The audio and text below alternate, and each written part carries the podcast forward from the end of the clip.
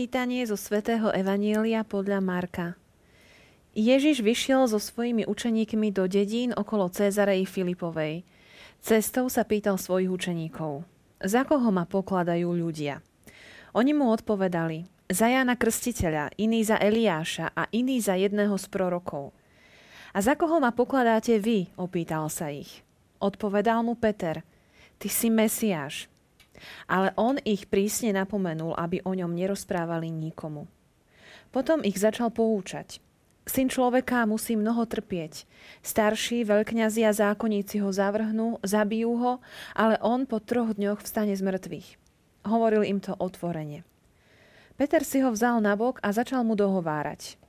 On sa obrátil, pozrel sa na svojich učeníkov a Petra pokarhal – Choď mi z cesty, Satan, lebo nemáš zmysel pre Božie veci, len pre ľudské. Potom zavolal k sebe zástup aj učeníkov a povedal im, kto chce ísť za mnou, nech zaprie sám seba, vezme svoj kríž a nasleduje ma. Lebo kto by si chcel život zachrániť, stráti ho, ale kto stráti svoj život pre mňa a pre evanielium, zachráni si ho.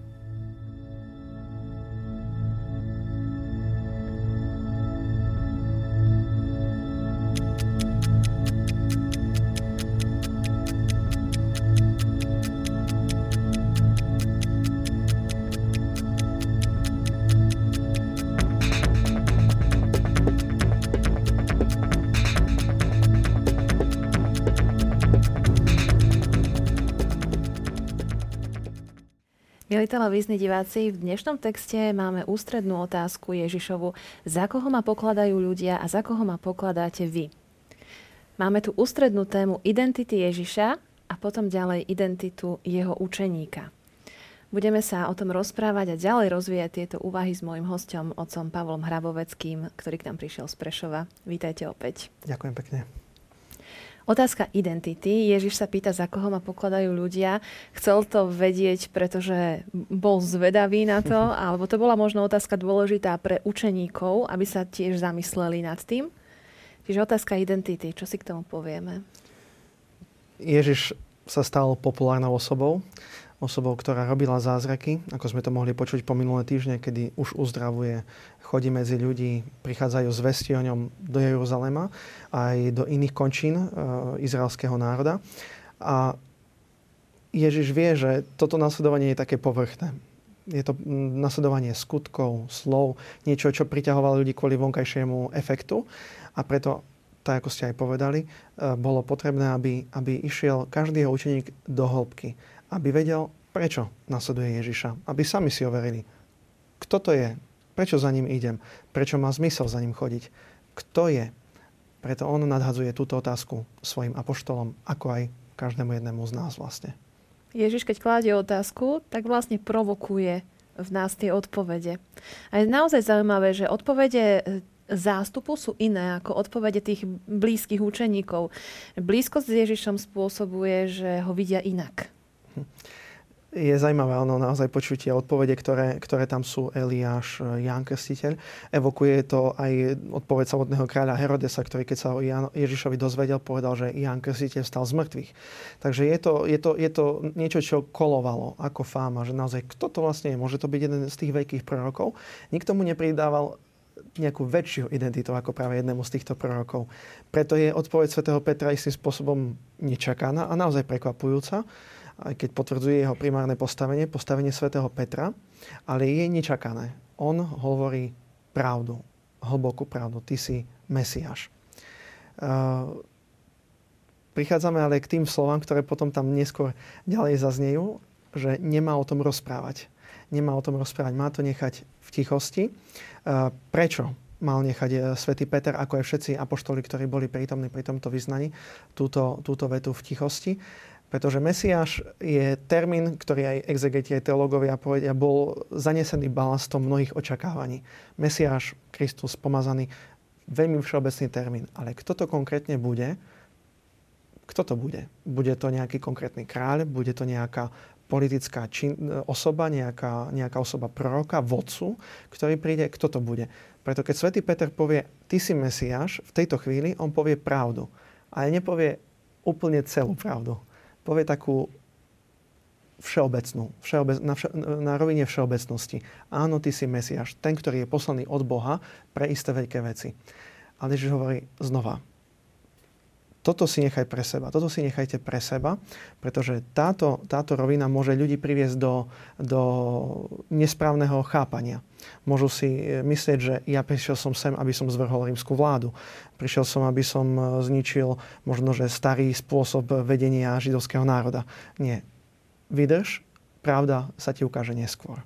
To je zaujímavé, že nie vždy e, je správne povedať pravdu verejne, že dôležité je aj to načasovanie. Áno.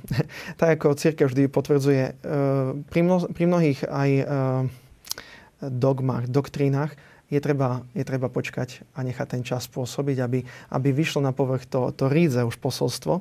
Možno ako sme pri niekoľkými týždňami mali ten lievik, kde pravda sa, pravda sa musí prefiltrovať a dojsť k správnemu slovnému vyjadreniu. A možno aj pre správny čas. V tomto čase počkať, v inom čase pravda vyjde na povrch. Čiže aj s týmto vyjadrením Mesiaša počkajme.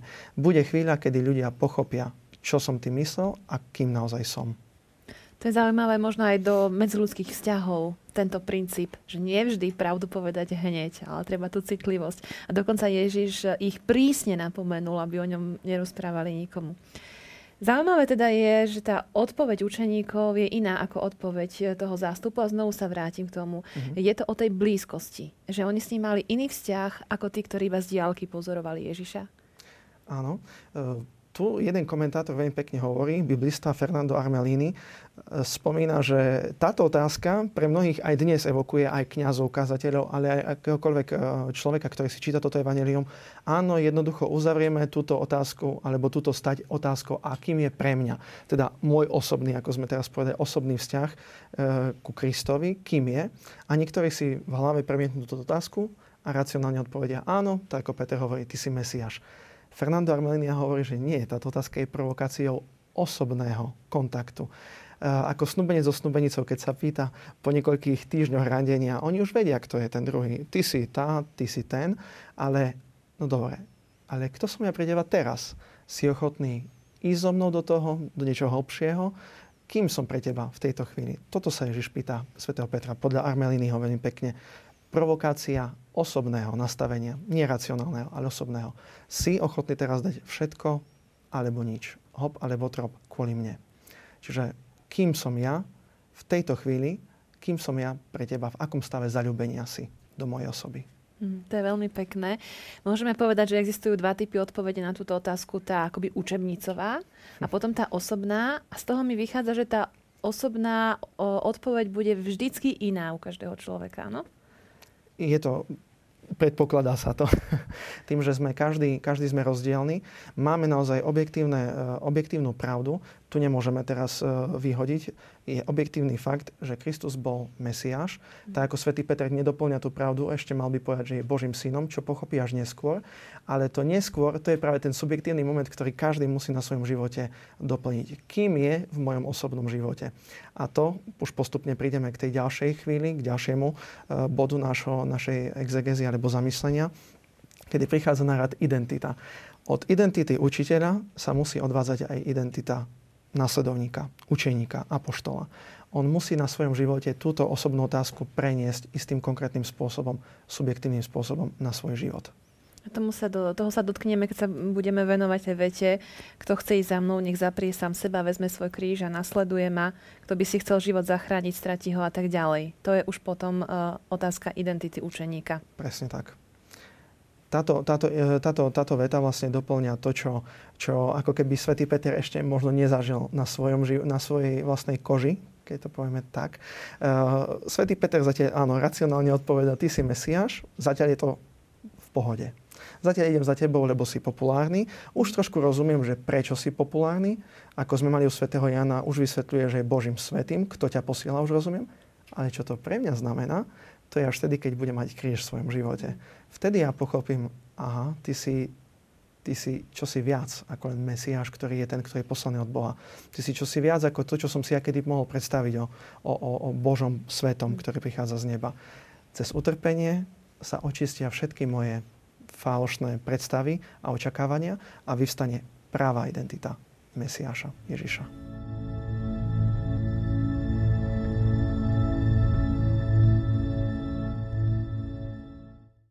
Potom ako Ježiš prísne napomenul učeníkov, aby nerozprávali o jeho identite, tak ich začína poučať o utrpení. Syn človeka musí mnoho trpieť. Starší veľkňazi a zákonníci ho zavrhnú, zabijú ho, ale po troch dňoch vstane z mŕtvych. A to nám nadvezuje na to, ako sme skončili, e, že identita učeníka sa odvíja od, aj od utrpenia v tomto, v, tomto, v, tejto, v tomto verši je to slovičko dei, teda treba, je po, potrebné. Je veľmi zaujímavé, pretože hovorí Ježiš tým rád, že to je nevyhnutná súčasť. My ho máme ako musí. Musí, musí, trpieť, musí, musí, teda je to nevyhnutná súčasť identity Mesiáša. Toto bol práve šok pre, pre učeníkov, keď počujú, ako je možné, že musí trpieť. Prečo by musel? Veď je Mesiáš. Znova sa tu odvíha neplné pochopenie u svätého Petra, kým Ježiš je prečo by musel trpieť. A od toho potom príde aj následný problém, prečo by som mal ja trpieť. To príde v tých ďalších veršoch. Ale v tejto chvíli uh, vidíme, že Božou voľou je, aby jeho poslaný Mesiáš trpel. To je ináč krásnou odpovedou aj potom na mnohé naše utrpenia, k čomu sa ale ešte dostaneme. Ako ste povedali už e, predtým, že Peter e, nepochopí identitu majstra úplne, až pokiaľ sám si neprejde utrpením. A preto aj reaguje tým spôsobom, že hovorí, to sa ti nesmie stať. A Ježiš povie, vzal si ho na bok a začal mu dohovárať, choď mi z cesty Satan. Veľmi silné vyjadrenie. Veľmi silné. E, Svetý Peter je v takej zaujímavej polohe, keď si len teraz zoberieme prvú časť Evangelia a teraz sme v tej druhej časti. Keď v prvej časti on vystupuje z davu, hovorí o pravde, kým je Ježiš. Tam je ten, ktorý sa vyťahol z davu, pochopil Božej pravde. Ježiš obdivuhodne aj oceňuje túto, túto realitu, že svätý Peter práve takto povedal pravdu. Ale v druhej časti sa znova pridáva k ľudu. On má očakávania toho Mesiáša, ktorý nebude trpieť. Bude to ten, ktorý bude vládnuť, ktorý bude, ktorý bude zrejme naozaj bez utrpenia, ktorý prinesie pokoj a, a, a nie utrpenie. Čiže v tejto chvíli on ho berie na bok, aby mu dohovoril, znova si sa dal na tú rovinu ľudí. Pekne si vyznal, a znova upadáš medzi ľudí. Už, už sa strácaš. Nechceš ma nasledovať až do dôsledkov toho, kým ja som. Prichádzaš do pol cesty. A preto to tvrdé slovo Satan. Satan v zmysle uh, pokušiteľa. Ako keby sme sa vrátili na púšť, kde pokúšal diabol Ježiša, teraz Peter pokúša. Nie preto, aby, aby, aby pomohol eh, Ježišovi uh, nejakú moc získať, ako to robil diabol na púšti, ale tu ho pokúša k tomu, aby sa vyhol trpeniu. Aby mu dobre na zemi. Pokúša ho. Ježiš prezrie toto, toto pokušenie a nazve ho práve tým menom, ktoré si zasluhuje ako naozaj pokušiteľ, Satan. Nepokúšaj ma. Ty máš zmysel iba pre ľudské veci. Znova vidíš iba to očakávanie ľudu. Ja budem úspešný, všetci sa budete pri mne ohrievať. Nie. Moja realita je trpieť. Ty ešte nevieš prečo, ale pochopíš raz, prečo trpieť je mojou identitou. A potom už prichádzame k tej vete, kto chce ísť za mnou, nech zaprie sám seba. Už hovorí o tom, že nie len majster, učiteľ, mesiáš má trpieť, ale aj všetci, ktorí ho budú nasledovať. A to už asi bola ešte silnejšia lekcia pre Petra a pre všetkých učeníkov. No, neviem, kto, kto z nás by chcel toto počuť. Pôjdem za tebou, čo mi dáš? Kríž ti dám. Je to jeden z istôt, jedna z istôt, ktoré nám Kristus ponúka a to, že budeme trpieť. Je už keď to zoberieme ako aplikáciu nášho, nášho života, je nie nepochopiteľné, ale je, je smutné, že mnohí sa trápia s identitou Boha práve keď to utrpenie príde, keď vidíme, že práve toto nám sľubuje. Jedna vec, ktorú nám s istotou sľubuje, je kríž. Nie je to nič e, ľahké, nie je to ani na úsmev, ani by som sa teraz nemal usmievať, ale, ale je to niečo, čo Ježiš povedal dopredu. Toto tu je identita toho, kto chce ísť za mnou. A táto veta práve vyjadruje už keď nastupuješ na tú cestu, ty už tým rátaj, že ten kríž tam bude. Už si sa vybral, on príde. Nie je to niečo, čo môže byť, môže sa tomu vyhnúť. Už keď nastupuješ, aby si si bol istý, ako ja budem mať kríž, tak budeš mať aj ty vo svojom živote. Ale znovu ma to tak vracia k tej, k tej snúbeneckej láske, o ktorej sme rozprávali, že človek nie je schopný toto pochopiť, prijať, ani nasledovať Ježiša, pokiaľ tam nie je ten základ lásky. Asi by to bolo také až masochistické možno. tak ako keby si bral chlapec, dievča, dievča, chlapca. Znova ten obraz je naozaj krásny, tá snúbenecká láska. On vie, že a ona vie, že keď vstupujú do manželstva, nebude to iba o mm-hmm. rúžových okuliároch, o dovolenkách, o medových týždňoch, ale bude to aj o tej realite života. Takisto musí v tej chvíli, keď povie áno, beriem si teba, alebo možno ako majú bratia Česi ešte krajšie, odovzdávam sa ti, ten, ten, ten okamih je, ja sa vzdávam svojich preferencií odovzdám sa ti oveľa krajšie v češtine, odovzdávam sa ti. To znamená, ty budeš disponovať istým, istým, e, istou časťou mňa samého v tom manželstve a takisto toto chce Ježiš, aby sme urobili my. On nechce iba istú časť, on chce trošku menej celého. on chce celého človeka. Úplne celý sa mi daj a ja už ťa potom privediem i k tomu utrpeniu, ale aj k tej väčšnej sláve. Takže je to, je to vzťah lásky, kde ale človek musí uznať tak ako pri randení a pri manželstve čo si sa musím vzdať aj ja. A toto je, čo Ježiš naozaj potvrdzuje. Ty sa ničoho vzdáš pre mňa. Je zaujímavé, keď hovoríme o tej snúbeneckej láske a o tej blízkosti s Ježišom, tak Ježiš na Petra reaguje, choď mi z cesty, Satan. Nie je to také silné odmietnutie? Odmietnutie vzťahu? Sú to tvrdé slova. Uh, sú ale, ak sme išli do grečtiny alebo do originálnych jazykov, uh, teda naozaj do grečtiny alebo latinčiny, tak uh, toto vyjadrenie znie trošku miernejšie, možno, znie choď za mňa, Satan, choď za mňa. A toto tu odkazuje na prvotné povolanie svätého Petra i všetkých apoštolov, keď im povedal, poďte za mnou tej chvíli to nebolo povolanie e, k nejakému služobníckému stavu alebo k tomu, že ja budem mať návrh a ty budeš stále, stále. Nie, poďte za mnou, znamená, ja vás príjmam do svojej blízkosti, do vzťahu lásky, kde budete sa odo mňa učiť, aby ste raz mohli vydávať svedectvo.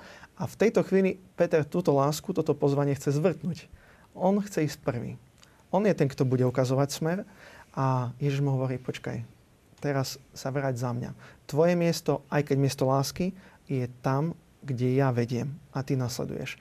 Preto možno tvrdé, ale ruku na srdce, koľký z nás ako naozaj vo vzťahu k manželke, k manželovi, alebo kňaz, farníkom, farníci kňazovi, ako sme si na začiatku slúbili, čo si.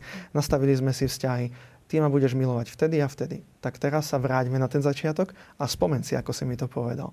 Kňaz, spomen si na začiatok svojho kňazstva, čo si povedal. Aj vy, drahí veriaci, keď ste vstupovali do, do vzťahu s Ježišom. Čo ste vtedy povedali ako prvotné slovo lásky? budeme ťa nasledovať. Prečo v tejto chvíli chcete viesť?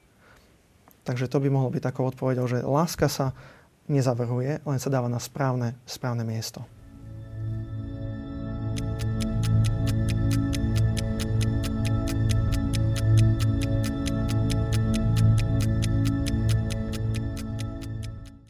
Lebo kto by si chcel život zachrániť, stratí ho, ale kto stratí svoj život pre mňa a pre evanielium, zachráni si ho naozaj e, paradox. Keď e, strácam, tak dostávam.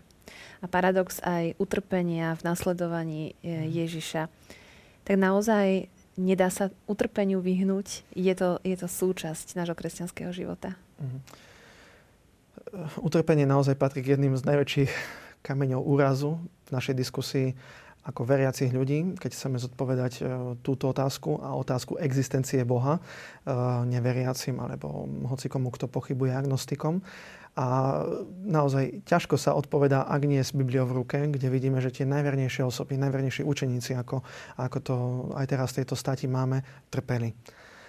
V starom zákone Job, ako by som povedal, že naj, najfilozofickejšia a populárna osoba. Prototyp. Ktorá, prototyp, no. prototyp trpiaceho učeníka, ktorý všetko robil ako mal. Všetko a predsa prišiel o všetko a ešte viac, aj o zdravie. E, v Novom zákone sam Ježiš Kristus a potom aj všetci apoštoli, ktorí zomreli mučenickou smrťou až na svätého Jána, o ktorom teda nevieme, ale je, je teda zretelné, že naozaj utrpenie, patrí, presne tak, ako Ježiš Kristus to povedal, k životu toho, kto sa rozhodne za ním kráčať.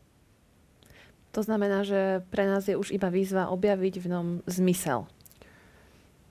Toto je áno, eh, je to, je, to, je, to, je to niečo, čo stojí za zamyslenie. Čo teda s utrpením, keď už naozaj príde? Lebo povedať vtedy osobe, ktorá trpí, tak vieš, je to súčasť života s Bohom. Áno, je to súčasť života s Bohom, ale t- ten zmysel, aj hovorí sám psycholog eh, Gordon Elport, žiť znamená trpieť, prežiť znamená nájsť zmysel v utrpení. Naozaj osoba, ktorá nachádza aký taký zmysel, ľahšie sa jej nesie. osoby v nemocniciach zomierajúce na rôzne choroby vo vojnách, ak vedia, že zomierajú pre nejaký zmysel, zomierajú nie s radosťou, ale zomierajú s väčšou nádejou, že toto, toto bude, to, táto, táto nádej bude naplnená a utrpenie dostane za to zúčinenie. Kto ale túto nádej nemá, kto nemá nejaký zmysel, zomiera len a len horšie a ťažšie. Aký teda je ten zmysel utrpenia? Alebo je to znovu otázka, na ktorú každý musí dať svoju individuálnu odpoveď? Trebalo by nám hodiny a hodiny rozprávania, aby sme možno zodpovedali, čo môže byť odpovedou na zmysel utrpenia.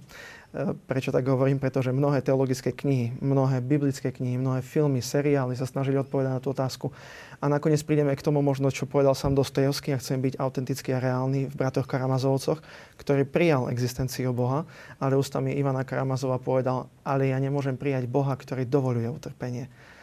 To je, je to moment, ktorý naozaj možno každý musí autenticky prežiť ako Job ako, ako, ako sám Ježiš, ktorý v istej chvíli svojho života ako Hoj Chesterton bol ateistom, kedy kričal na Boha, Oče, odním odo mňa tento kalich.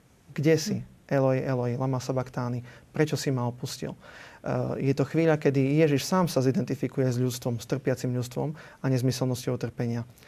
Keby sme išli teraz len na súčasnosť a pozreli si na odpovede pápeža Františka v, na Filipínach, keď bol na apoštolskej ceste a bol tam ten zosup vody zemetrasenie, sám povedal, drahí moji, ja vám neviem dať odpoveď, prečo trpíte. Ale jediné, jedinú odpoveď, ktorú vám viem ponúknuť je, pozrite na kríž, na srdce na kríži a to srdce hovorí priamo k vám. Pápež sám potvrdil, na utrpenie odpoveď nie je. Je len odpoveďou utrpenia syna človeka. On je jedinou odpoveďou. E, páči sa mi výrok Paula Klodela, že Boh neprišiel na to, na zem, aby utrpenie zodpovedal, ale aby ho niesol spolu s nami. Takže možno to je zmyslom utrpenia, že my ho nesieme spolu s Bohom a nie sami. Možno aj e, v tom je Boh Bohom, že e, necháva nám nezodpovedané naše otázky prečo. No, možno je to, toto by možno bolo zaujímavou odpovedou aj na otázku identity samého Krista, ktorá vždy zostane zahalená, identita Boha. V tejto, v tejto chvíli môžeme povedať, že aj identita človeka trpiaceho zostane vždy zahalená. Práve tak, ako ste to pekne prepojili. Identita Boha a identita človeka vždy budú späté. A tak musí asi zostať tajomstvom práve aj táto otázka utrpenia. Toto nie je ľahká téma, o ktorej sa rozprávame. A napriek tomu, možno na odľahčenie, máme tu symbolický predmet, ktorým je detský vláčik. Aj vy ste k nám prišli, myslím, vlakom z Prešova. Ako, ako to prepojíme na toto evanielium? No, možno na prvý pohľad veľmi zložito, ale na, odpoveď je veľmi jednoduchá, až detská, naivná. E, Sveta, e, Svetý Peter dostal otázku od Krista, za koho pokladáš ty a povedal, ty si Mesiáš. Určil tým prioritu, kto je, vedúca osobnosť v ich kolektíve, keď to povieme, pracovnom kolektíve 12. Na čo mu Ježiš odpovedal na ďalšie e, odpovede o utrpení? Choď z cesty, choď za mňa. Ísť za tým, kto je motorom, kto je vedúcou osobnosťou, kto je rušňom v našom živote, to je naše miesto. Druhé či tretie miesto. My sme tí, ktorí nemáme vlastnú silu zo seba kráčať v utrpení, kráčať v ceste za Ježišom. My ale máme motor, ktorý nás ťaha, ak uveríme, že ten motor je prítomný aj v tom utrpení. Sme možno prázdni, ale veríme, že On nás naplní svojou silou, aj tým uhlím, aj tým všetkým, čo do nás dá. Ako pekne hovorí aj otec Maroš Kufa, všetky sme lyžičky, či už z dreva, či zo zlata, len nech sme plné. Ale to plnosť nám dáva práve sám Kristus ako rušeň. Uh, veľmi pekný symbol k tejto téme, o ktorej sme sa rozprávali a naozaj aj tak na záver odľahčil možno aj tú ťažkú tému, o ktorej sme sa rozprávali. A neostáva mi nič, že otec Pavol, iba vám poďakovať, že sme sa mohli s vami stretávať tu štyri relácie, že ste nás e, povzbudili svojim rozprávaním. Bolo to naozaj hlboké, išlo to k tej podstate, k srdcu a verím, že hovoríme aj za našich televíznych divákov, že sme veľmi pozbudení. Tak ďakujeme ešte raz. A ďakujem, že ste ma sem zavolali. Drahí priatelia, a s ďalším hostom sa uvidíme opäť o týždeň. Dovidenia.